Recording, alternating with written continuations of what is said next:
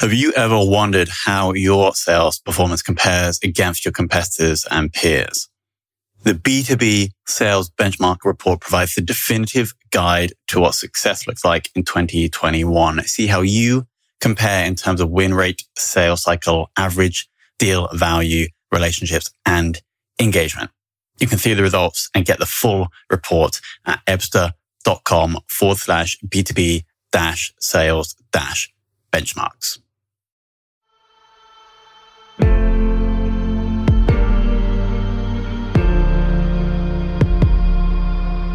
This is Sales Ops Demystified, the number one most downloaded podcast in sales operations. We invite the brightest minds in sales ops onto the show to deconstruct the what, why, and how behind rep productivity, forecasting, metrics, and all things revenue. This podcast is brought to you by Ebsta a revenue intelligence platform used to identify risk in the pipeline and score customer engagement, and is sponsored by the Global Sales Operations Association and the UK Revenue Operations Network.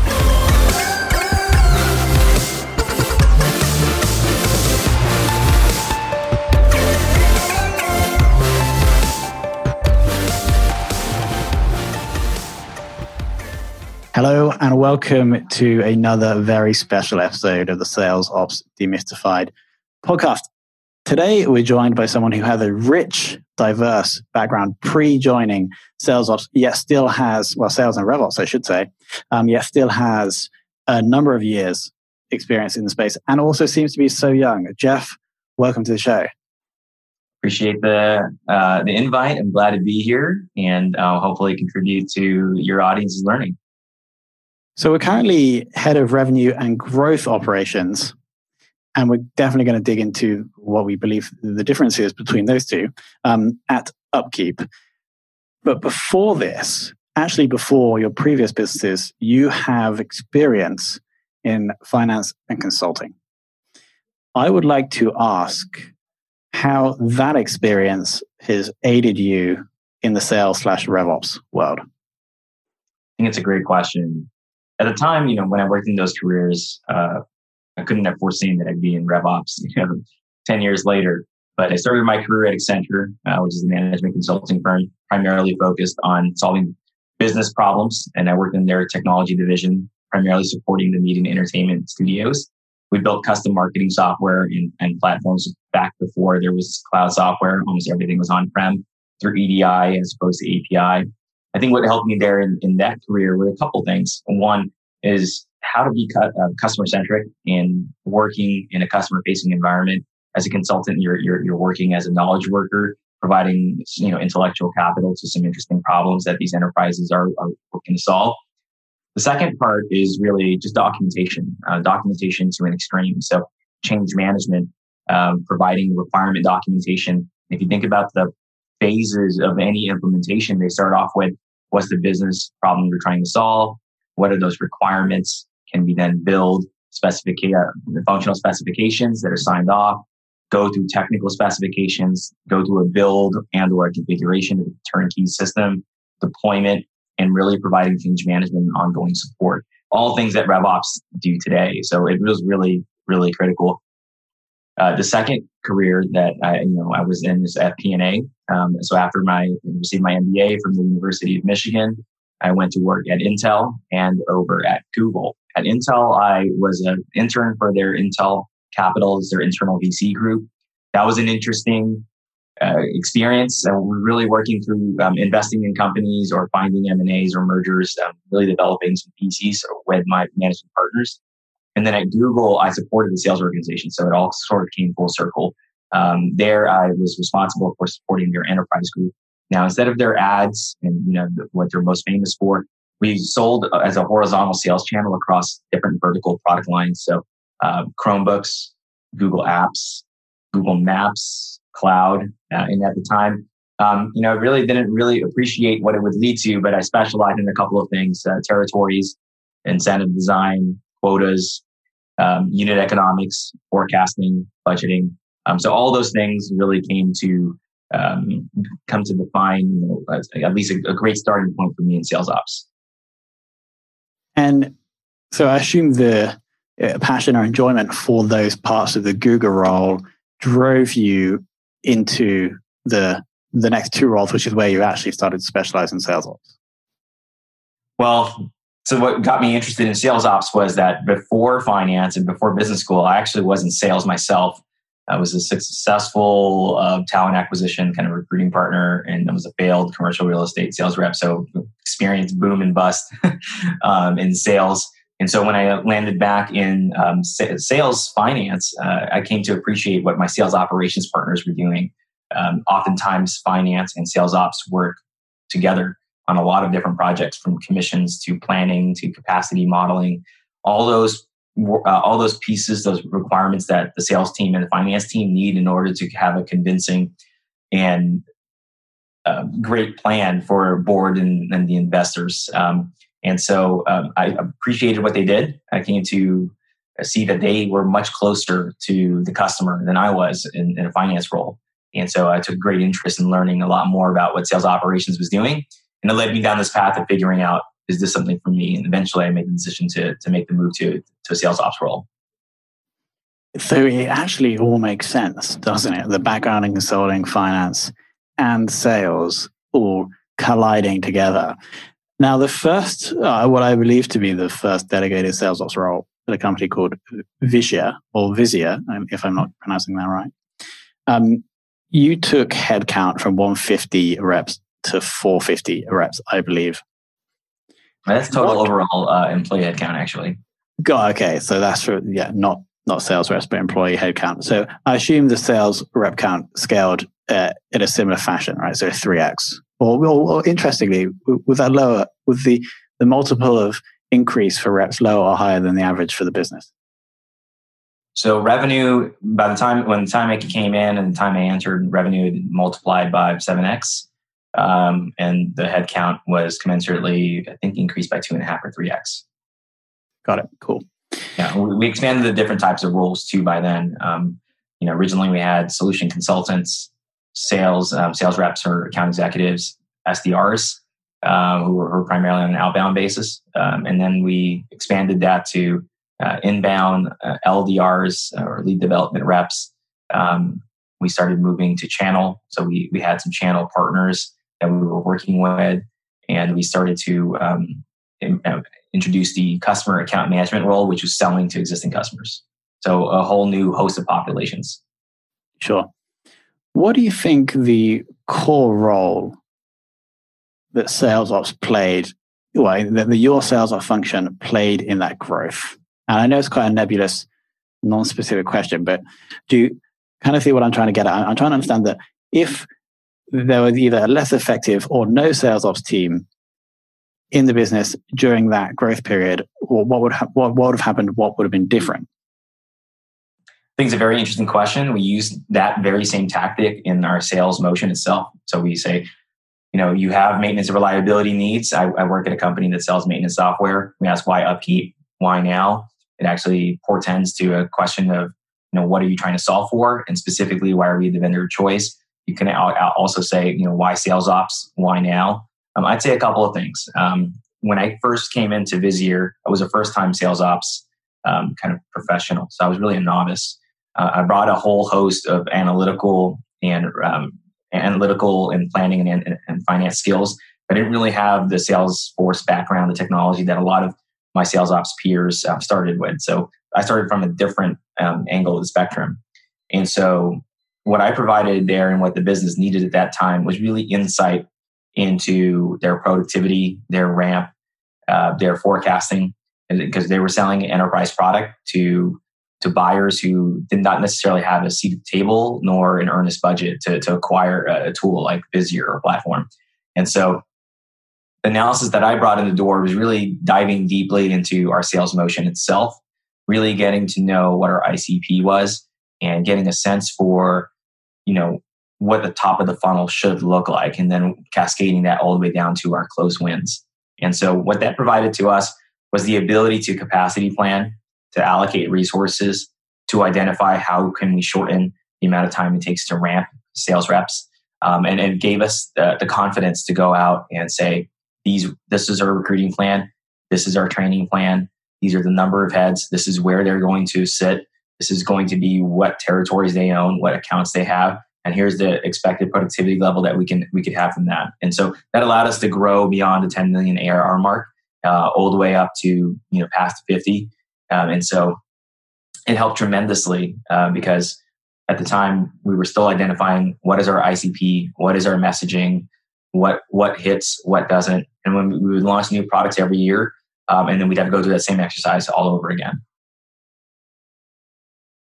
You think it it does sit with sales ops to really refine the ICP? I think it's a partnership. I don't think any one person owns it, but I do think it's a collective. I think it sits between um, product, marketing, and sales. Sales ops can um, obviously be in prime position to, to bring in data to the conversation. And whenever you have data that you know you can mine, you can refine and find some insights through, that kind of informs the, the conversation.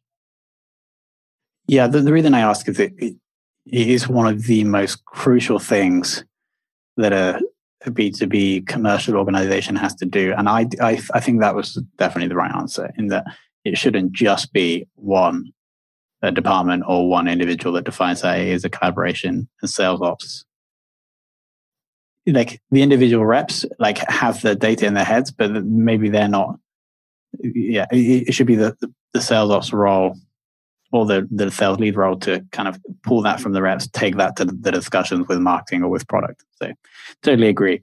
Now, next I want to switch on to your technical skills. Now I'm, I'm on your LinkedIn profile and I can see that you are a Salesforce admin and also have some certification around Tableau. At what point in your career was it was this pre sales ops or post kind of moving sales ops that you got these? And how crucial do you think it is for someone in sales ops to have that kind of skill set? So I've always had a penchant for for you know, leaning into technology. I think going back in the high school, I would learn how to H- write HTML code on um, on blogs, uh, Blogger, for example. Um, when I was in commercial real estate, um, I didn't earn a salary. Actually, it was like a hundred percent commission role. So I had to I had to find a way to provide income um, for myself. And so I would install uh, open source software. I don't, I don't post this on my LinkedIn, but at the time I learned um, Magento. Magento is, an e-commerce shopping cart and uh, WordPress and uh, Sugar CRM. So I would work with local nonprofits offer my services, and, and if it worked well, they would pay me. If it didn't work well, they didn't, they didn't have to owe me anything. Um, so I learned just how to file, put files upload into an FTP server, and just kind of really got technical there. Um, in finance, you're going to be a, a, an Excel wonk, right? You, you, know, everyone works in spreadsheets. Um, when I worked at Google, I left the world of Excel and moved towards Google Sheets. Um, the query function is probably the most powerful thing that's out there. And at Google, I you know taught SQL classes for my fellow finance peers. Uh, that was a really fun experience. Uh, really learning what SQL is all about because there's a whole host of data that we we open sourced internally. You just had to learn how to mine that data, and having those SQL skills uh, was was extremely powerful. I learned Python later on. Um, I realized I was working a lot of hours that with a lot of repetitive tasks, and so Python was a way for me to automate some of those tasks, shrink what took five hours down to five minutes, and allowed me that breadth of additional time to spend on the strategic questions in the business. Um, Salesforce came later. Um, in fact, my first sales ops job, I was not a Salesforce admin. I was the you know director of sales ops, and so we had a you know, Salesforce developer, and I had to learn the way I learned the guts of Salesforce was actually through uh, mining the data through an API call uh, through Python, and then learning how all the different quote unquote objects related to each other and then designing those requirements using my experience from Accenture, my very first job, into this is what we want to do. Here's how we want to do it in terms of the technical specs, and then throwing that over the fence to my Salesforce developer, who would then provide feedback back to me and says that won't work for this and this and that reason. So it took me, you know, a, a, a couple of months actually of trial and error, uh, building a relationship with this developer that I actually de facto learned Salesforce as well and then I went off and went to San Francisco to take a um, an admin cert as well. And, and that was what cemented my experience um, in, in administration. And then over the years, I've just been consulting on the side on top of my uh, full time job. If I have uh, you know any bandwidth at all, um, there I'll provide um, you know more Salesforce administration type consulting. Um, and so, why, why do I think it's important? Um, I think depending on your level, if you're getting into sales ops, I think it's critically important that you know, especially if you're a Series A, Series B company, where you don't have the luxury of having you know a dedicated person. Um, you're gonna have to you're gonna have to roll up your sleeves and do a lot of things yourselves. Um, you know, working your sandbox testing environment before you change set anything over into production. You always want to test these things. Um, I think it's critically important you have the skills. As you move up in your career, you know you're not necessarily the one doing the administration, um, or if the company's larger, um, the, your scope of your role probably becomes much more narrow. Uh, and so the technical skills may not be you know what you hang your hat on, but I do think having an understanding and being able to speak the same language as your technical peers, um, because your stakeholders, your sales leaders, or your marketing leaders are going to ask you some really interesting, complex business questions, but they don't really care about the technical details. You have to be that translation layer, that liaison with your technical audience. So I think it's critically important that you have an ability to at least be fluent in two different languages, business and technical. For, for a sales ops person listening that is not currently fluent technically, where would you suggest they start? Depends on which camp you're in. Um, you know, the two big, big CRMs out there are uh, HubSpot and Salesforce. So if you're in the HubSpot camp, um, I'd go you know, immediately go to HubSpot Academy. If you're in the Salesforce camp, go to Salesforce Trailhead and uh, don't sleep for a couple of weeks. You learn you learn your best, and I guarantee you, anyone who's in sales ops listening to this, there's, that, that uh, they do their best work after 6 p.m. Got it. So going back to the the the working timeline of, of Jeff, post Vigia there was Patient Pop, but then post Patient Pop, this was the first role where you shifted to revenue operations. Was that was the revenue operations role formed before you joined, or did you join and then decide to formulate this this kind of almost c- combined operation post joining? So upkeep is in an interesting position, right? Um, so let, us go back a little bit. Um, so Visier, sales ops, um, but partnering very heavily with with marketing operations. Um, one of my great peers and someone I respect uh, very much so today, still Richard Richard uh, That's a crazy last name, um, but he also tangentially taught me a lot of marketing operations. So um, top of the funnel, really working through ABM uh, really mining through top of the funnel, steel threading all the way to the sales funnel. And then at Patient Pop, I was head of the, the channel operations group. So I'm selling indirectly through a reseller program. Um, I was actually a lead deal registration referral program. Um, eventually moving on to adding resellers. And so um, at Patient Pop, I led the entire sales ops group, um, and we partnered quite a bit with marketing ops as well. There was only one resource there. And so at Upkeep, give credit to Upkeep, right? Uh, it's a young company, on the rise, um, got some have some great investors, and I think a great message. And so they saw early on that in order to be successful, they wanted to have an integrated handoff, uh, customer experience from marketing to sales to customer success. Because if you're a customer, you really almost don't care you're talking to someone in marketing or sales or customer success because in their mind, they're just thinking, I need to solve a problem. I need to acquire a solution. I need to learn how to use this solution and then evangelize and have it adopted throughout my organization. And if you look at that language, they're totally different from marketing, sales, and CS. We think very much about the business internally that we get locked into, okay, now it's in this funnel, now it's moving to the sales funnel, and now it's moving to our customer success uh, implementation and customer success teams. Um, when you start thinking about the customer, uh, you start thinking about naturally, I think revenue operations is going to come into the picture. That's such a good way of explaining it. You know, it's driven by the customer, and the customer doesn't care if you're speaking to a rep, a CS rep, or someone in marketing.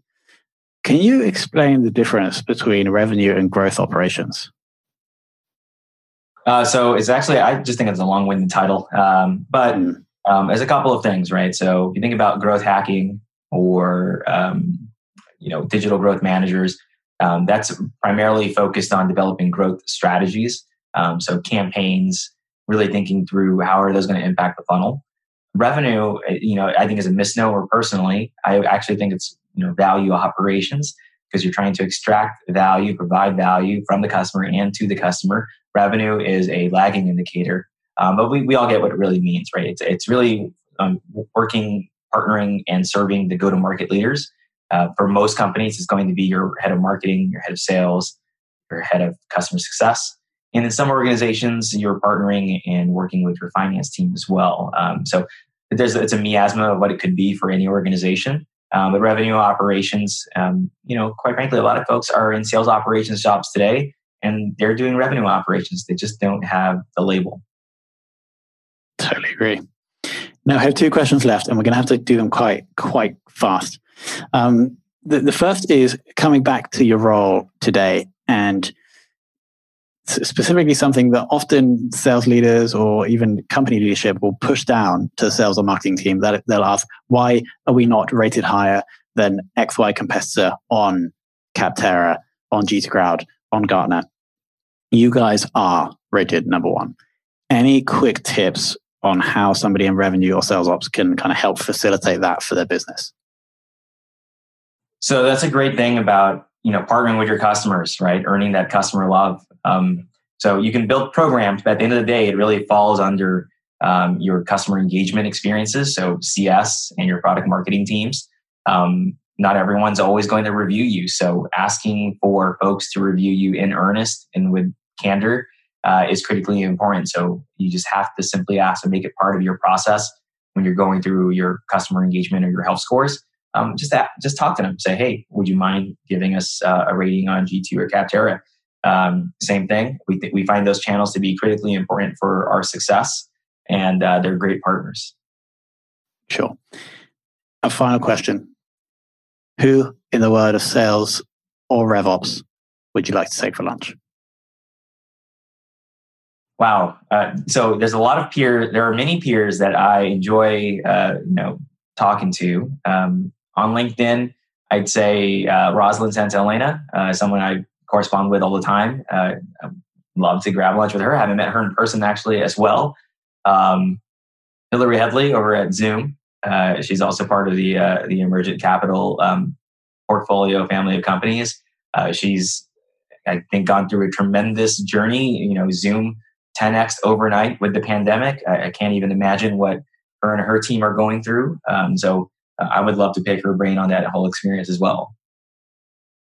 Yeah, we really do need to try and get Hilary onto the show. She has been recommended by a couple of people, and it would be a fascinating story. Um, Jeff, I want to thank you for coming on um, and sharing uh, quite a, I think, two or three really impactful points. I loved the way you described the trend or drive towards revenue operations being coming from the customer.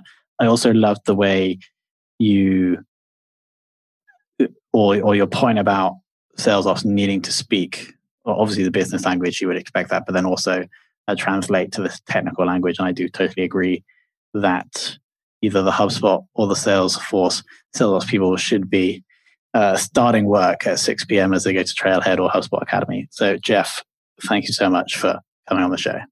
Tom appreciate the time and uh, i'll be tuning in